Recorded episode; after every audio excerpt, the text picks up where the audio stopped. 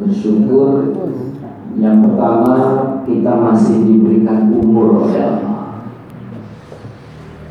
Sampai sekarang kita tidak tahu sisa umur kita ini berapa. Saya belum pernah dengar kabar sakitnya Pak Budi sudah tersiar berita dukanya. Putrinya Pak Pranto atau mungkin yang lain. Pak Amin Ismail. Pak Amin itu saya nyimpen foto terakhirnya waktu Pak Amin bikin kafe di Batu atau di mana ya untuk susu itu. Saya dikirim foto sama teman karena istrinya Pak Amin teman saya ajar di SMP Muhammadiyah rumah foto. Saya jam setengah lima masih mengirimkan ucapan Allah Pak Hafid setengah lima. Jam lima saya mendengar kabar beliau meninggal. Hafid Suaidi mantan DPR satu satu kelurahan dengan saya. Tidak ada kabar apa pun tentang Pak Hamka Mujadi Salam. Terdengar kabar sudah meninggal. Saya diminta takziah ke rumahnya bersama-sama sambil menyampaikan tausiah di sana. Meninggalnya hari Jumat, saya menyampaikan tausiah di rumahnya Ahad. Ya, meninggalnya hari Sabtu, saya Ahad malam Mbak Lisa saya ini takziah bersama dengan keluarga dengan jamaah Hadi Baik Salam.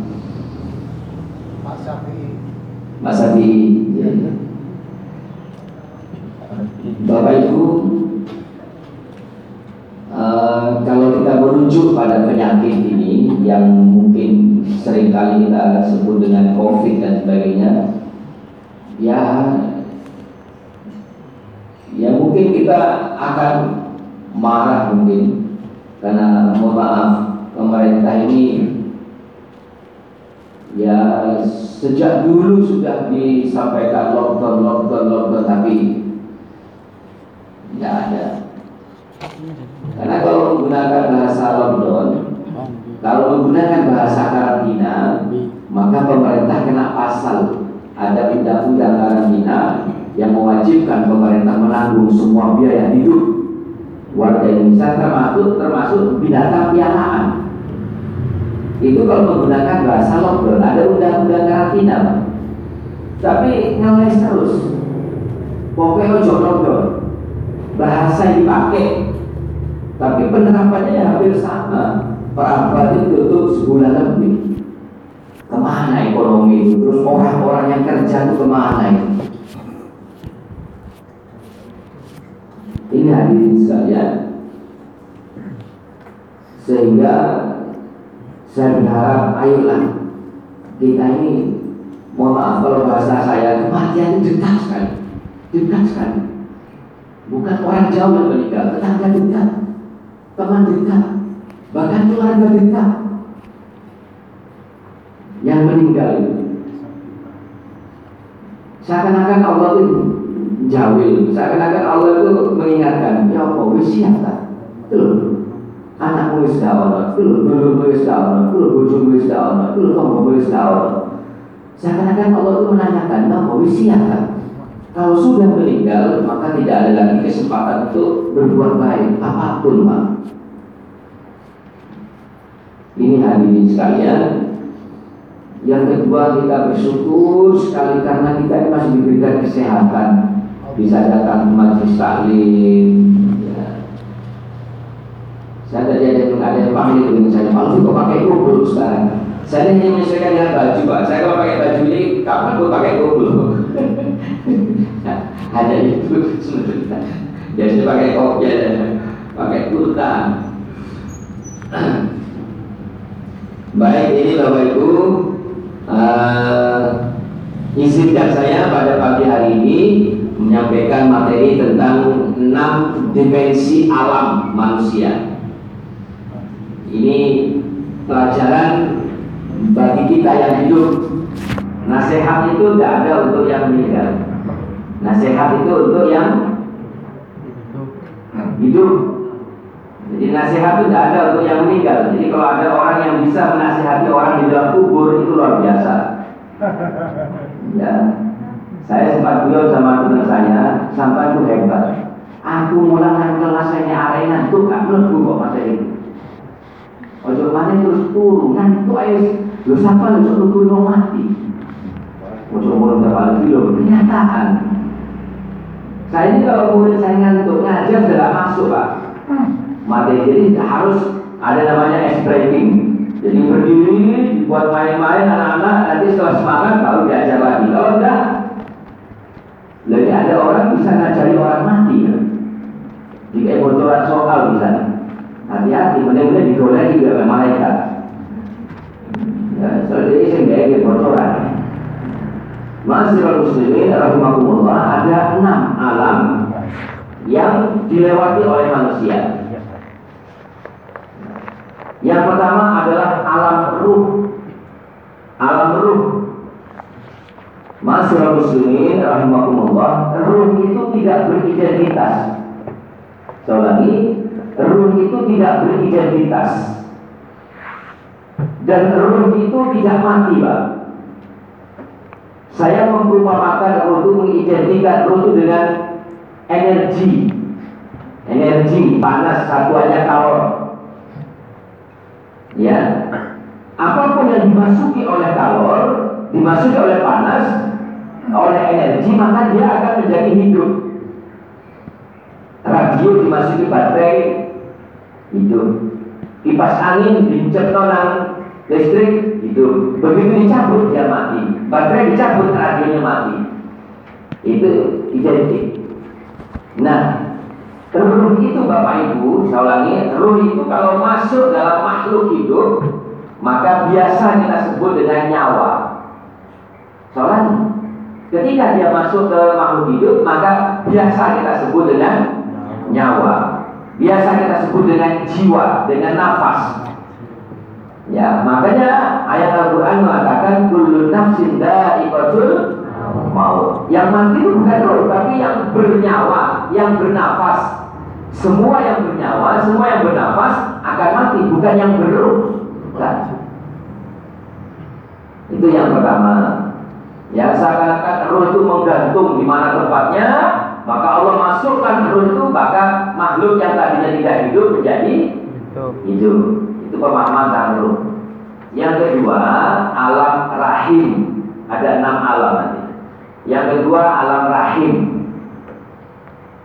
Alam rahim itu ketika manusia berada di rahim orang tuanya masing-masing. Ada tiga fase. Ini kajian saya pribadi. Ada tiga fase. Yang pertama fase fertilisasi, yang kedua implantasi, yang ketiga kehamilan. Fertilisasi atau pembuahan bertemunya sel telur dan sel sperma. Ya, saya kalau membahas ini sebenarnya lebih mahir saya. Ya, karena saya guru IPA saya. Ya, nanti di mana tempatnya, fase-fasenya saya fertilisasi itu masih ada tiga fase lagi, tapi nggak perlu saya sampaikan. Bertemunya sel telur dan sel sperma. Fase yang kedua itu adalah implantasi. Implantasi itu penempelan.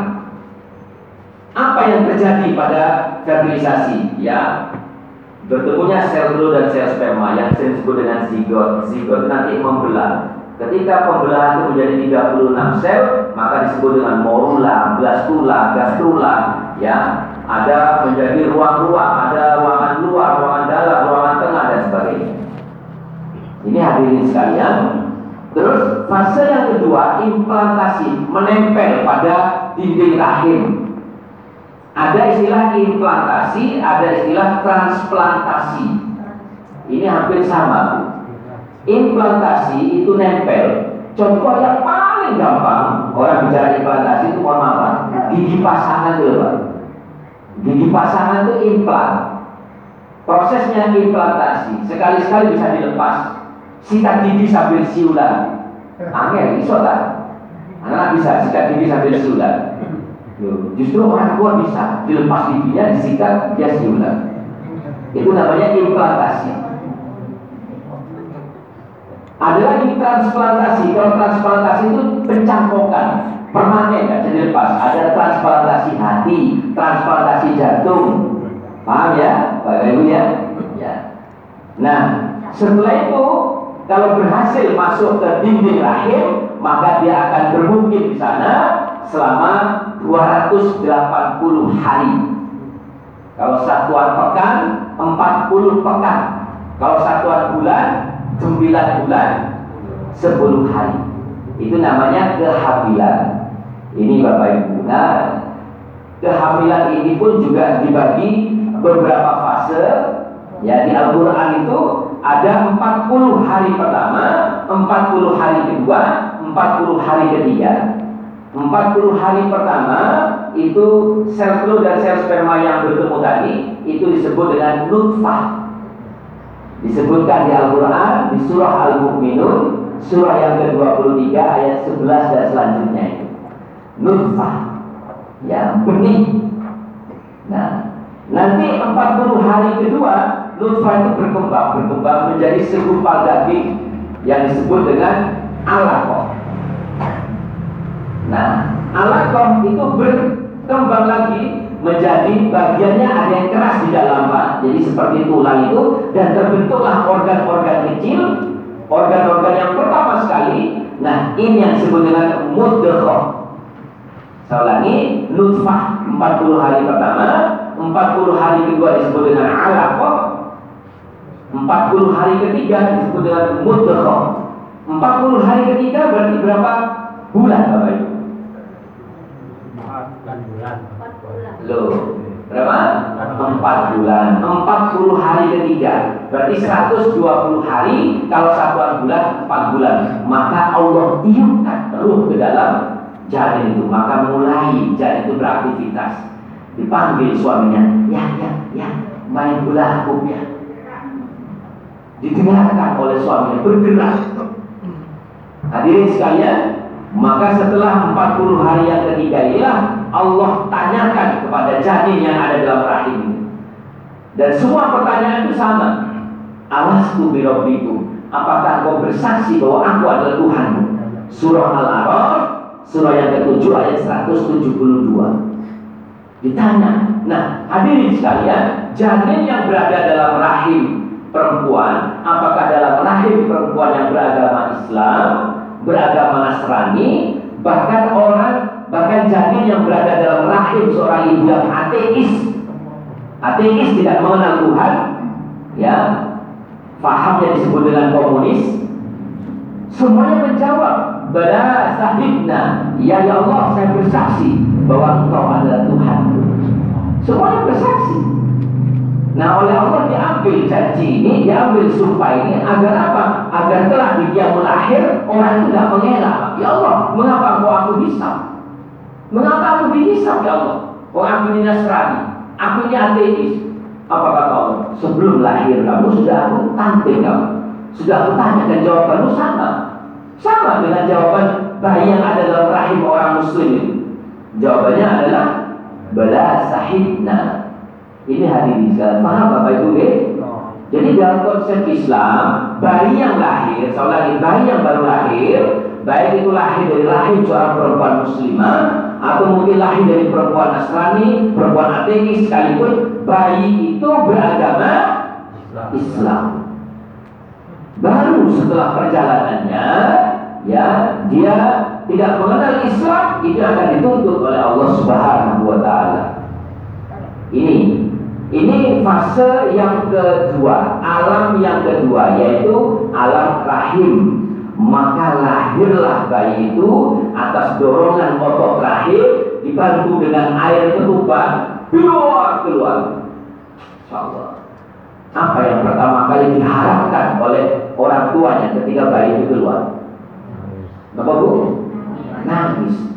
Bahkan ketika bayi itu keluar tidak nangis, Pak. Oh hebat anakku kendel nangis jangan pak. Semua para medis yang menyaksikan kelahiran itu bingung. Bahkan dia akan melakukan apa? Tindakan darurat sederhana agar bayi itu menangis, tepuk-tepuk pundaknya, apa pun dilakukan agar bayi itu menangis. Lah saya ini nangis di sini. Ojo nangis saya. Lebu, dia sampai lebu. Aku pas lahir sampai gumonan Gusti Allah, cek aku nangis. Saya ini barang aku nangis di Senin. Yo nangis nangis tapi ada berdino. Ya, itulah hadirin sekalian. Ya, begitu nangis, semua keluarga yang menyaksikan mengucapkan Alhamdulillah. Saya ini nangis, innalillah nangis. Ini baik. Nah, masuklah manusia itu di alam yang ketiga yaitu alam kehidupan. Nah, saya pernah dulu menyampaikan masih enggak? Dulu mata, eh dulu mana? Penglihatan dengan pendengaran dibuka oleh Allah. Nah, ada ayatnya. Maka aku buka pendengarannya, aku buka penglihatannya, dan aku buka hatinya. Pendengaran dibuka dulu oleh Allah Subhanallah. Baru setelah itu hadirin sekalian, bayi ini aktivitasnya masih di atas tempat tidur, 100% di atas tempat tidur. Tidak ada bayi hebat seperti apa pun turun terus berakal lampu juga tidak ada. Di atas tempat tidur, semua aktivitasnya. Mohon maaf, buang air besar, buang air kecil, mandi, nangis, makan apa pun di atas tempat tidur. Maka perlahan-lahan dia tumbuh, berkembang, ya mulai dia bisa membalikkan badannya. Bahasa Spanyolnya mengkurang.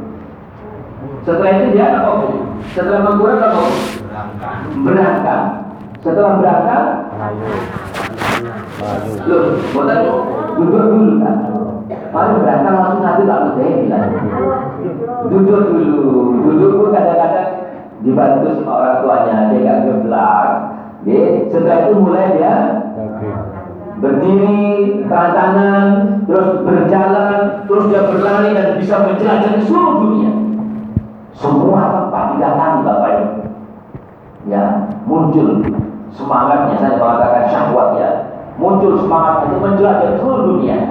Al-Quran hanya mengingatkan wa man nu'amirhu nunakisu fil khalq afala yaqilun. Yang aku panjangkan umurnya aku kembalikan pada proses kejadian. Al-Quran yang mengatakan Yasin, surah Yasin. Yang aku panjangkan umurnya aku kembalikan pada proses kejadiannya. Tidakkah mereka mengambil pelajaran? Tidakkah mereka menggunakan akal? Tidakkah mereka menggunakan pikiran? Rambutnya putih cekat ketok putih disemir lah ketok nom terus kan ya rambutnya mulai berodoli kembali semudah yang kecil lagi. Ya mata yang tadi bisa melihat dengan jelas sekarang mulai kabur. Penglihatan yang tadinya pendengaran yang tadinya bisa mendengar jelas sekarang sudah mulai kabur. Yang tadi bisa berlari cepat sekarang sudah bisa mulai perlahan-lahan. Akhirnya apa guys? Sok pelai setiap berjalan sama orang yang lebih muda kata-kata yang muncul ojo banter-banter nah mulai tidak kuat sedikit demi sedikit kemampuannya diambil oleh Allah. Wa man nu'amilhu naqisu fil khalq. Mulai ini sekalian. Dulu dia berjalan cepat sekarang mulai berjalan pelan. Berjalan pelan-pelan. Bukan kok belajar berjalan. Kemampuan berjalannya mulai berkurang. Dulu dibantu oleh orang tua sekarang dibantu oleh tongkat. Betul Pak akhirnya apa? Aktivitasnya banyak di atas tempat tidur. Lama-lama apa? 100% aktivitas di atas tempat tidur mulai dari makannya di atas tempat tidur. Buang air besar buang air kecil mandinya. Semuanya. Tidak ada bu. Bayi lahir langsung dimandikan disemprot diseko pelan-pelan sama orang tuanya.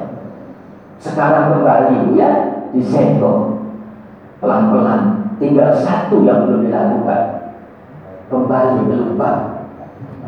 Dulu dia keluar dari lubang ya beraktivitas. Sekarang tinggal satu belum kembali ke lubang. Tinggal satu Allah masih memberikan kesempatan. Cobalah ambil pelajaran dari yang sudah ada di dunia kamu tinggal satu kamu tinggal belum kembali ke lubang.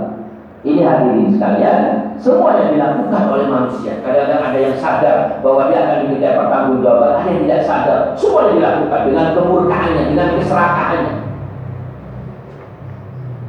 Lalu sampailah pada umurnya hadirin sekalian, maka ditariklah oleh Allah, ya, ya ruhnya ditarik oleh para malaikat itu dari ujung kakinya. Ruh tadi saya identikan dengan apa Bapak Ibu? Energi. Maka bagian tubuh yang kehilangan energi itu akan kehilangan panasnya.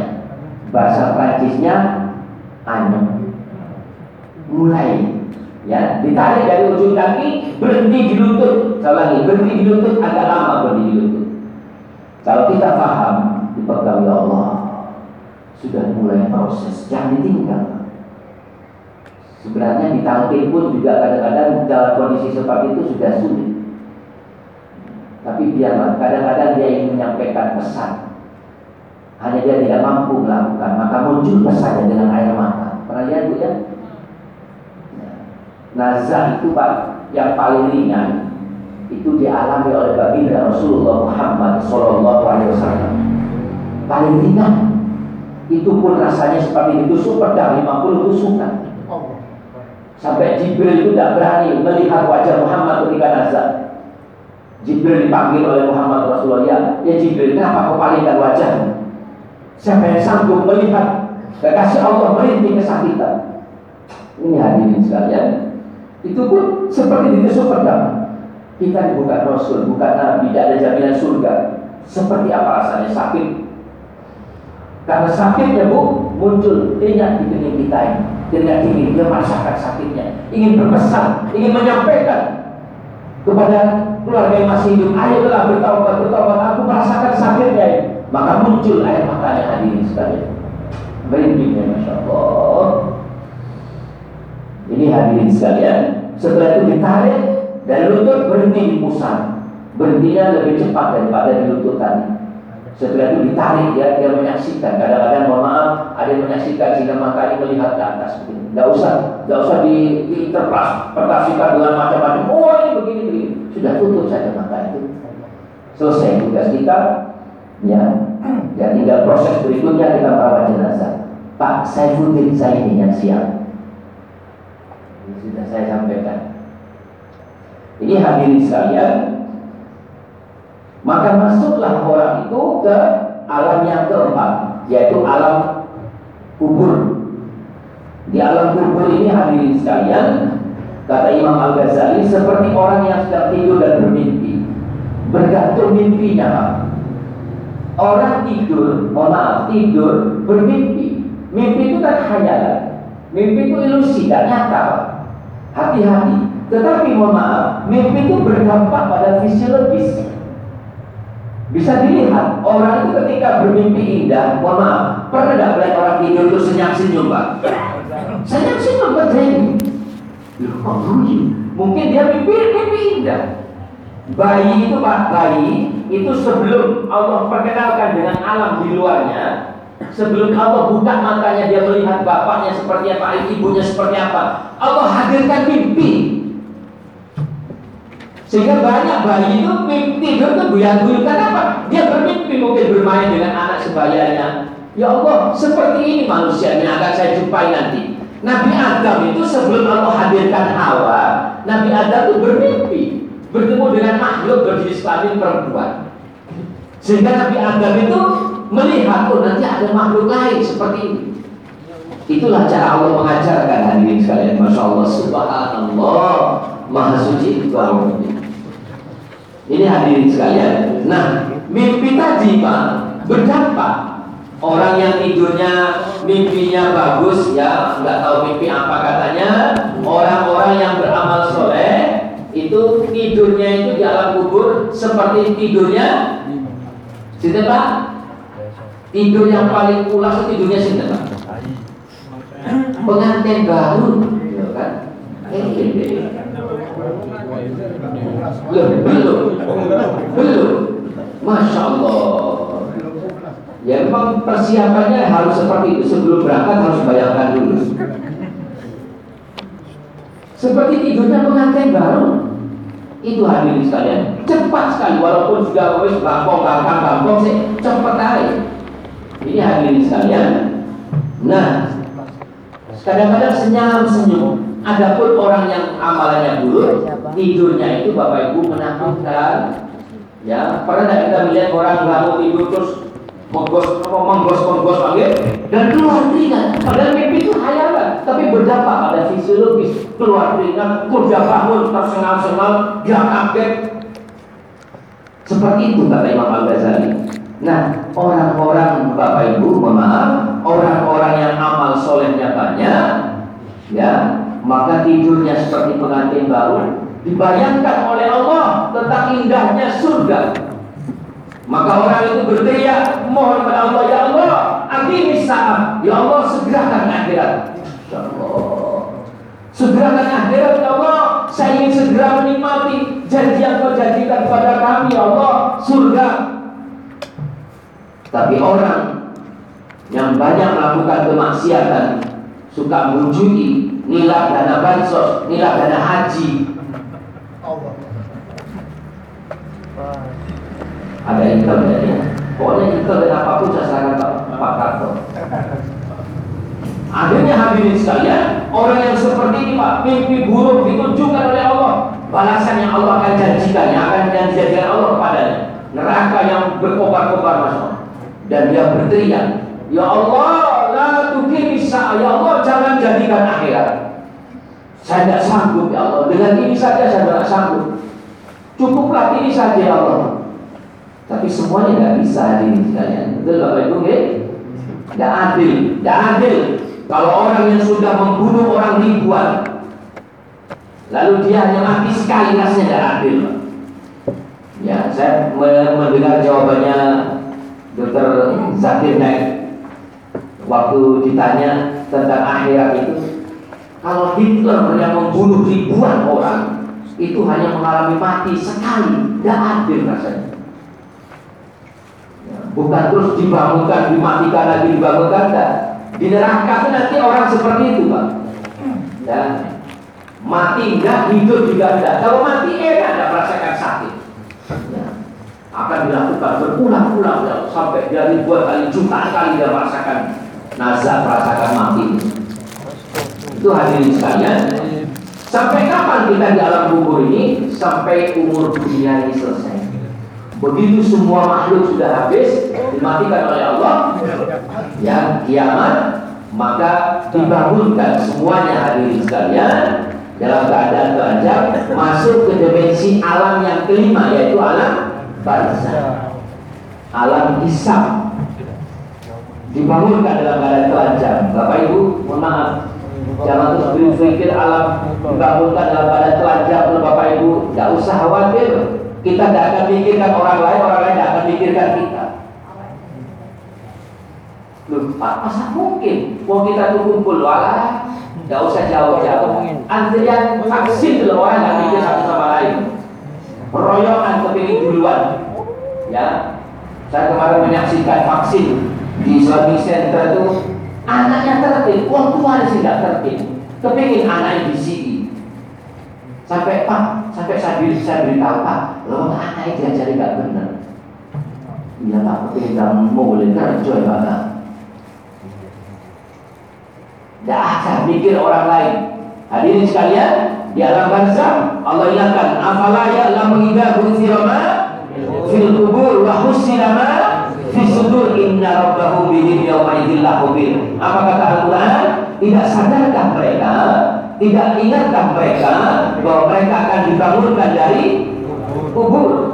Afala ya'lamu idza bu'thira ma fil kubur dibangunkan dari kubur wa husila ma sudur dan dibuka dada mereka kata para ulama itu seperti ada microchip dengan kapasitas sekian juta giga lalu diputarlah film ditunjukkan kita mulai dari kita lahir sampai kita meninggal. Ya Allah tercatat semuanya Bapak Ibu.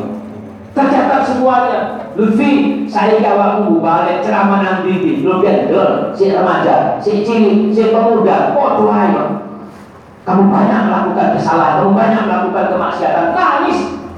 Ya Allah, kerekam semuanya. Padahal aku nolong bangsa sih kalau sih ngerti. Aku nilai duit haji, ada nggak ada yang tahu. Kok tercatat semuanya? Malu kita hadirin sekalian.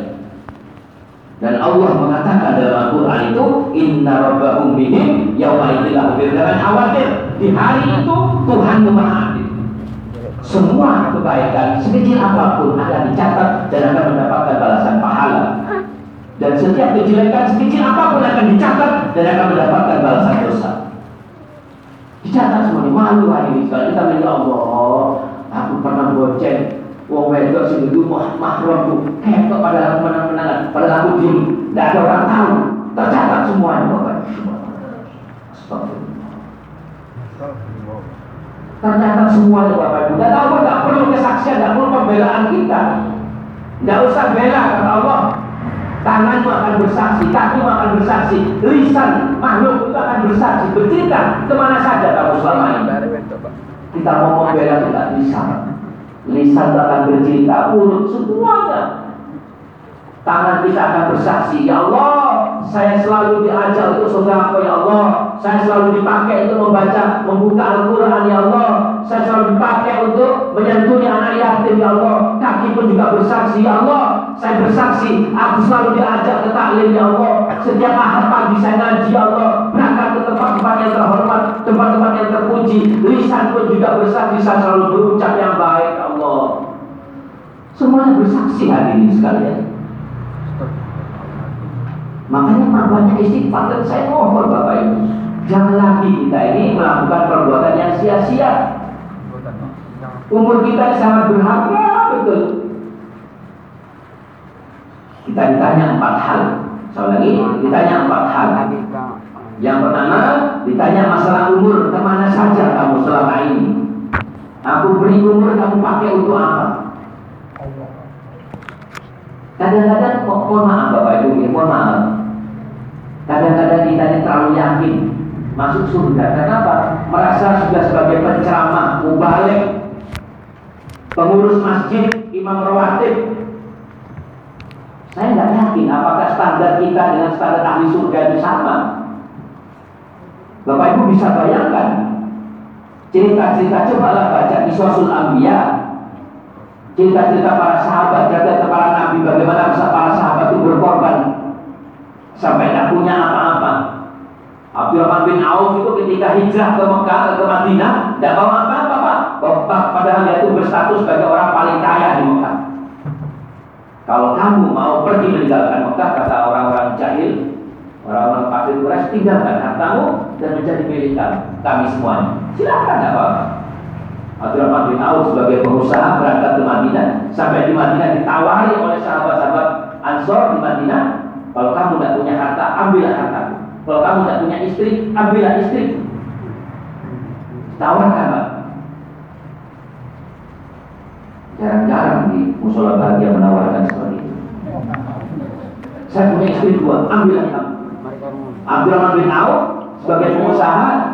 Tidak usah repot-repot. Ini kalau bahasa penilik wis aku pasarnya pengusaha tiga bulan dia tinggal di Madinah menjadi the best man sepuluh besar orang terkaya di Madinah dalam waktu satu tahun dia menjadi orang terkaya di Madinah kapaknya terbuat dari emas ini hadirin sekalian kalau kita melihat itu ya seperti apa kita ini ya disumbang Rasul memanggil jihad disumbang seribu unta. Sebentar lagi dia punya lagi unta. Rasul memanggil jihad disumbang kekayaannya. Ya, sampai Abdurrahman bin Auf itu punya cerita sedikit saya nyimpang sedikit. Dia ini pedagang yang selalu untung. Sampai bingung, apa caranya rugi dia apa lho, mana ada orang dagang. Es itu begitu kena PPKM jerit-jerit. Kalau Abdurrahman bin Auf, Alhamdulillah saya merasakan rugi sekarang. Dagang itu selalu untung. Diberikan 750 unta, sebentar lagi untung sampai beli ribuan unta lagi. Ini hadirin sekalian. Sampai ada satu kesempatan ketika perang Badar, orang-orang Muslim yang ikut perang itu pada sempat ngerangkut pohon kurmanya. Sampai akhirnya pak pohon kurma itu busuk. Orang-orang itu mengeluh ya Allah ditinggal perang kurma busuk terus ya Allah yang nanti? Lah kata Abdurrahman bin Auf akhirnya kesempatan berdagang rugi Loh Pak, ini kesempatan berdagang rugi. Sudah Pak, saya beli semua dengan harga kurma terbaik. Kumpulkan di kebun saya. Dikumpulkan semua kurma. Niatnya loh Pak, niatnya itu ingin merasakan bagaimana orang-orang yang berdagang rugi itu seperti apa rasanya. Saya ini kok dilulu kayak Gusti Allah. Akhirnya semua kurma-kurma yang busuk dikumpulkan di kebunnya Abdurrahman bin Auf. Dibeli dengan harga normal, harga kurma terbaik.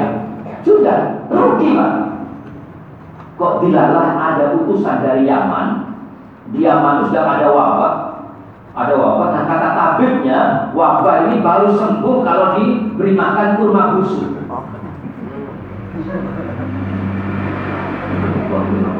Allah itu yang maha agung, maha pandai Allah ya. Wabah ini akan sembuh kalau diberi kurma busuk. Siapa yang kan mungkin ada orang punya kurma busuk. Orang itu akan menjual kurma pada saat waktunya bagus untuk dijual. Tidak mungkin disimpan sampai busuk. Sehingga nyari ke mana-mana tidak ada Pak Prato. Nyari ke mana-mana tidak ada. Wong orang itu kan mana ada orang pedagang mangga terus sampai nyimpan mangga busuk tidak ada. Mangga maka belum matang sudah di, Diambil. Lah ini cari rumah busuk tidak ada. Tinggal di kebunnya bin Auf saya beli 10 kali lipat. Ini loh Pak, Allah itu Pak maha mengetahui niat baik hambanya. Bukan hanya yang diucapkan Pak, bukan hanya yang diperbuat, tapi hatinya Pak. Makanya ada sepenggal hadis yang populer itu Indama amalu biniat. Perbuatan itu tergantung niat.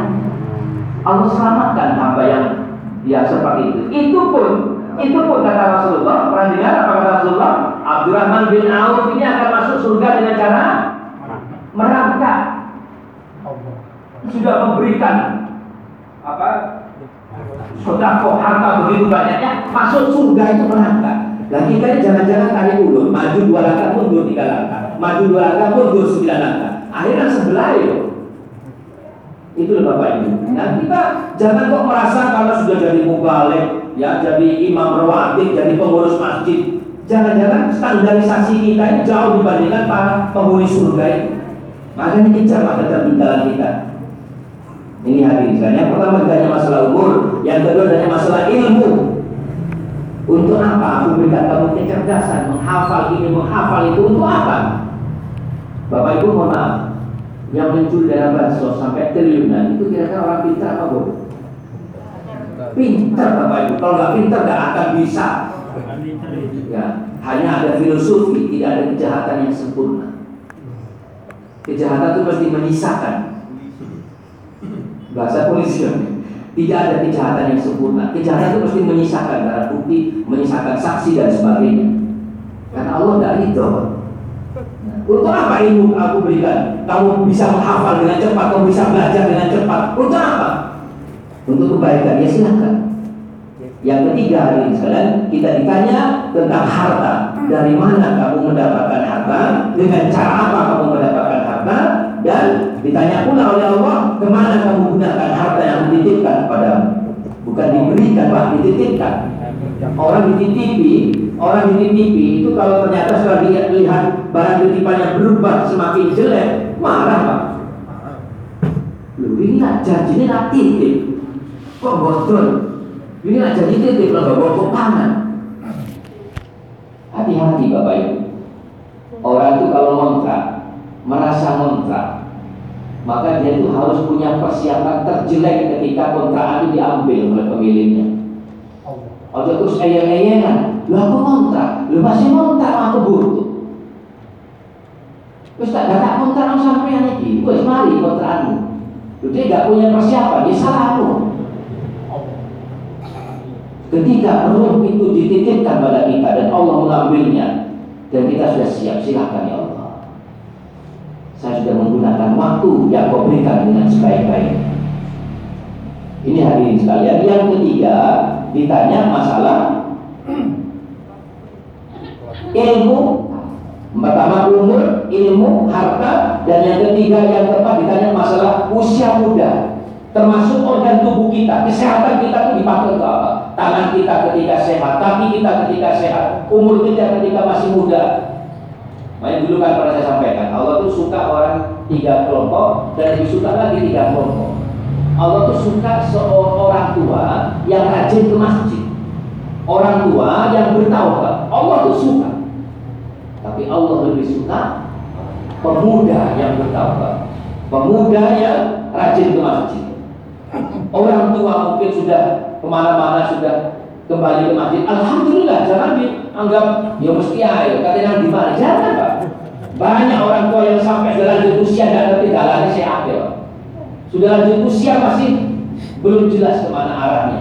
Nah kita ini diberikan hidayah oleh Allah. Usia kita sudah kita sering ke masjid, merapat ke masjid, semua kita di masjid. Tapi Allah lebih mencintai pemuda yang dia masih masih punya kegemaran bermacam-macam, dia masih punya kesempatan bermacam-macam, langkahnya masih jauh ke mana-mana, tapi justru dia lebih memilih masjid. Ini hadirin sekalian. Ya. Makanya ditanya oleh Allah tentang empat hal ini. Dan akhirnya hadirin sekalian semuanya setelah berakhir dalam barzah dihisap oleh Allah ya maka masuklah kita pada keputusan akhir yaitu alam akhirat. Alam akhirat alam yang terakhir. Masuklah kita ke dua tempat ini ya Allah. Ya Rabbi ada tiga kelompok.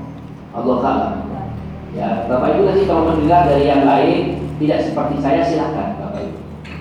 Ada tiga kelompok. Yang pertama orang yang tidak pernah bersyahadat kepada Allah. Ulangi orang yang tidak pernah bersyahadat kepada Allah. Orang kafir. Maka dia dimasukkan oleh Allah di neraka dengan ucapan khalidina fiha abada. Ada kata-kata terakhirnya abada. Khalidina fiha abada dan mereka kekal di dalamnya selama-lamanya. Insya Allah dia tidak pernah mengakui bahwa Allah penciptanya, Allah yang disembah, Allah memiliki segala sifat, ya, ar-rububiyah, uluhiyah, asma wa sifat. Tauhid itu kan tiga Pak. Ya, tauhid ar-rububiyah meyakini bahwa Allah adalah penciptanya, Roh. Tauhid uluhiyah meyakini bahwa Allah tujuan kita menyembah, kepada Allah kita mengabdi. Dan yang ketiga, tauhid asma wa sifat, mengakui bahwa Allah memiliki nama dan kemuliaan. Di surah An-Nas itu lengkap. Qul a'udzu birabbin nas. Itu tauhid rububiyah, Rabbin nas. Malikin nas. Itu tauhid eh, asma wa sifat, Malik raja. Ilahin nas, tempatnya menyembah. Tauhid uluhiyah. Ini hadirin sekalian. Baik. Yang kedua adalah umat Islam yang pernah bersyahadat, yang pernah bersaksi bahwa Allah adalah Tuhan tempat menyembah, menciptakan dan sebagainya dan bersaksi bahwa Muhammad Rasulullah dia akan dimasuk. Tapi amal jeleknya lebih banyak. Amal solehnya sedikit. Jarang ke masjid jarang sholat. Tapi paling tidak dia pernah berucap syahadat. Dia mengakui bahwa Islam yang paling benar. Maka Allah masukkan dia ke neraka dengan panggilan dengan sebutan khalifina fiha mereka kekal di dalamnya tapi tidak selamanya Allah alam bisawab Allah akan berikan hadiah dia. Tapi kita kan tidak ingin seperti ini hadirin sekalian. Gak apa-apa. Pokoknya menjadi saudara swargo. Iya nek si ini nek si sempat. Hancur kita di situ. Ribuan tahun. Ya, seribu tahun di negeri kita ini di kehidupan kita hanya sama dengan sehari. Mereka ribuan tahun itu berapa juta tahun kita tinggal di. Nah, kelompok yang ketiga adalah para rasul, ya, para nabi, para sahabat, tabiin, ulama, orang-orang yang rajin ibadah kepada Allah. Mudah-mudahan kita hadir di majelis ini. Mudah-mudahan kita hadir di majelis ini dimasukkan oleh Allah di surganya Allah dengan sebutan dengan panggilan khalidina fiha abada. Kamu kekal di dalamnya selama-lamanya. Amin ya rabbal alamin. Inilah hadirin sekalian. Bapak Ibu, saya pernah menyampaikan. Jadi orang Islam itu seperti di penjara di dunia ini. Tidak boleh begini, tidak boleh begitu. Diikat dengan aturan-aturan hadirin sekalian. Orang-orang kafir di sana diberi waktu oleh Allah 24 jam mau apa pun dia bebas. Orang Islam tidak. Paling tidak dia diikat dengan lima waktu sholat. Betul Bapak Ibu ya? Orang-orang kafir sana ketika malam jadi waktu tidur, mau tidur jam berapapun, mau bangun jam berapapun mereka bebas. Tapi umat Islam tidak hadirin sekalian. Ya, diwajibkan apa di diikat dengan aturan bahwa dia harus bangun di sepertiga malam terakhir qiyamul lail wa minal lail fatahajjat. Ibadah tambahan. Ibadah tambahan, tapi kita diikat oleh Allah untuk bisa hadir di malam hari itu. Orang-orang kafir diberikan rezeki oleh Allah dia bebas digunakan untuk apa rezeki itu bebas. Tapi kita tidak hadirin sekalian. Kita diikat harus dari cara yang halal. Dan kita pun juga diikat harus diberikan dengan cara yang halal. Orang-orang kafir mendapatkan ilmu yang mau digunakan untuk apa ilmunya bebas. Tapi orang Islam tidak hadirin sekalian. Diberikan ilmu, kecerdasan, alhamdulillah satu hal yang baik-baik. Nah, hadirin sekalian, sehingga kita ini terikat, sehingga kita tidak bebas seperti orang di penjara hadirin. Betul Bapak Ibu ya? Sehingga capek kita. Orang enak-enak tidak puasa, kita diperintahkan puasa, sabar. Orang lagi tidak punya uang enak, tidak punya uang, tidak ngapa-ngapain. Kita tidak punya uang masih diminta untuk sedekah. Alladzina yunfikuna fis saraa wa dharra. Kita masih diminta untuk berinfak sedekah. Dalam kondisi separah apa pun masih diminta untuk infak dan sedekah. Repot kita. Ya susah kita jadi orang Islam. Tapi ingat Bapak Ibu, soalnya Islam kita tapi ingat. Ketika kita sudah melakukan semuanya dengan penuh sabar, sabar kita beribadah kepada Allah, sabar kita mendapatkan menghadapi perjuangan, bukan kok kita, bukan kok kita yang merindukan Allah, tapi kepada orang-orang yang seperti itu justru Allah yang merindukan. Allah yang merindukan untuk segera bertemu dengan orang-orang yang sabar. Maka Allah panggil kita dengan sebutan yang sangat indah. Di Al-Quran itu disebut ya apa? Ya ayuhan nafsul mutmainnah Irji'i ila rabbiki radiyatan mardiyah Fadakhuli fi ibadi wa jannati Apa kata Al-Quran? Sudah ayo pulang Ya ayuhan nafsul mutmainnah Wahai orang-orang yang sabar beribadah, sabar dalam kemiskinan, sabar dalam sakit, sabar dalam penderitaan, sabar dalam taklim. Anak-anak ini masih ngantuk berangkat taklim. Kita pun mungkin juga enak, ada tamu, ada keluarga, kita berangkat taklim. Ada kesibukan apa pun ditinggal untuk taklim. Sasi apa pun pekerjaan kita ditinggal untuk jumatan, kita sabar. Dipanggil oleh Allah.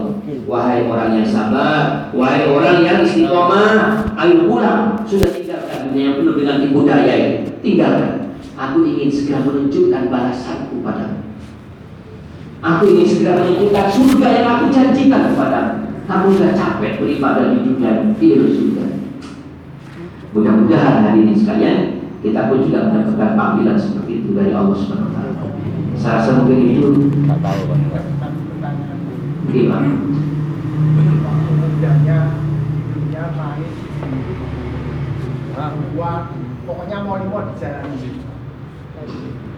Setelah tua sebelum dari sholat sholat sambil sambil tidur. Gitu. Orang itu belum pernah membunuh anaknya, baru mau imo. Ya, saya tidak Umar itu pernah membunuh anaknya.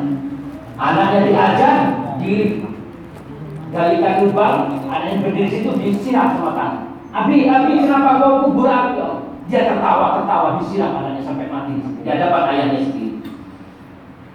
Hanya bedanya memang Sayyidina Umar itu bertaubat kepada Allah masih dalam keadaan sehat dan dia masih tebus dengan berjihad dengan Allah. Ya. Tidak ada taubat yang tidak diijabah oleh Allah. Tidak ada taubat Inna Allah apa? Tatawabuin apa? Sesungguhnya Allah itu maha menerima taubat. Tidak ada yang tidak diterima oleh Allah. Niatkan keputusan diterima atau tidak itu serahkan kepada Allah. Selama masih ada kesempatan, ya mungkin memang hidayah dulu di akhir-akhir seperti itu. Ada orang yang belum sempat bertaubat, Pak. dia hanya berniat. Dia itu sudah membunuh banyak orang. Ya tinggal satu. Datang ke ulama, ulama salah menjawab, bunuh sekalian semua orang itu. Dia datang ke banyak ulama.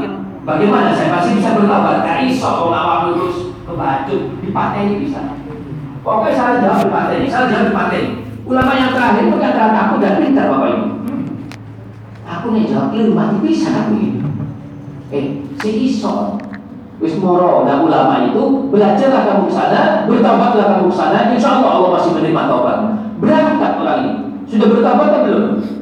Belum. Hanya ada niatan besar orang itu bertaubat. Jalan yang ditempuh 10 kilo, perjalanan 10 kilo, dapat 5 kilo, dapat 5 kilo, meninggal, gebrak, hanya ketambah satu jengkal. Seandainya dia jatuhnya ke belakang begini, berkurang. Ini, ini kalau bahasa bahasa cerita Pak, ya. ke depan. Malaikat royongan. Ya, itu bagian tuh guru taubat. Loh, iki wis niat, tapi guru taubat wis diukuran. Diukur ternyata apa? Gebraknya ke depan. Banyak dapatnya. Sudah bertaubat orang ini? Alkisah menceritakan orang surga. Percayalah Bapak Ibu, Saya saya tanya sekarang, ada seorang imam suaranya bagus, bacaannya bagus, tak, tak, apa tasnya tajwidnya bagus, diterima nggak sholatnya? Bukan urusan kita, Pak. Bukan urusan kita. Ada seorang saudagar infak, orang lain hanya ngasih seribu, dua ribu, maksimal sepuluh ribu. Wah itu beneran dimasukkan, dibuka kuncinya dimasukkan, ya nggak cukup uangnya. Diterima nggak? Belum tentu. Serahkan kepada Allah. Wilayah kita ini bukan wilayah-wilayah memfonis. Ya, serahkan pada Allah. Sejauh apa dia bertaubat, pasrahkan kepada Allah. Kita yang rajin ke masjid ini, mohon maaf. Saya yang sering diundang ceramah, mohon maaf Bapak Ibu. Belum tentu akhir hidup saya husnul khotimah. Makanya ada pepatah mengatakan jangan memuji orang sebelum tahu akhir hidupnya. Jangan memuji orang. Ada seorang ustaz ceramah ke mana-mana, meninggalnya tabrakan, itu pun habis kopi. Bukan habis tahajud. Jam 2 malam kebanyakan ulama sekelas dia adalah tahajud bangun di malam hari, ngopi pak, tabrakan dengan motor besarnya. Jadi fitnah. Loh, ulama kok mati kecelakaan pas malam hari, mari ngopi bisa. Mari ngopi bisa. Jangan pernah memuji orang sebelum akhir tahu akhir apa sebelum tahu akhir hidupnya. Bermohonlah kepada Allah. Bermohonlah kepada Allah agar kita ini bisa nanti diantar oleh Allah sampai akhir yang indah. Mudah-mudahan akhir hidup kita ketika kita mengejarkan mata terakhir itu justru menjadi episode yang paling indah. Amin. Kita mungkin merasakan keindahan ketika kita duduk di pelaminan di foto orang macam-macam. Kita mungkin merasakan keindahan ketika kita menyaksikan anak kita lahir. Kita mungkin merasakan keindahan ketika menyaksikan anak kita duduk di pelaminan. Tapi bermohonlah kepada Allah, mudah-mudahan dari sekian banyak keindahan itu justru yang paling indah ketika kita memecahkan mata yang terakhir. Itu disebut dengan husnul khotimah. Amin ya rabbal alamin. Mudah-mudahan Allah mengijabah semua yang kita lakukan. Mudah-mudahan dan ceramah di situ juga bukan hanya diundang, tapi juga dalam rangka mensiarkan agama Allah. Dalam rangka menyampaikan Allah, menyampaikan Al-Quran, menyampaikan isi Al-Quran, menyampaikan isi Islam. Tidak hanya sekedar karena diundang oleh Pak Prato. Mudah-mudahan juga semua yang hadir bukan juga hanya karena kewajiban, ya. Karena harus hadirnya, ya kok Pak Prato di telepon di sini-sini. Bapak nanti rutin setiap ahad ketiga. Amin. Mudah-mudahan diberikan kesehatan. Mohon Bapak Ibu ya. Terima kasih. Semoga ibadah kita semuanya diijabah oleh Allah. Amin ya rabbal alamin. Terima kasih. Assalamualaikum warahmatullahi wabarakatuh. Waalaikumsalam.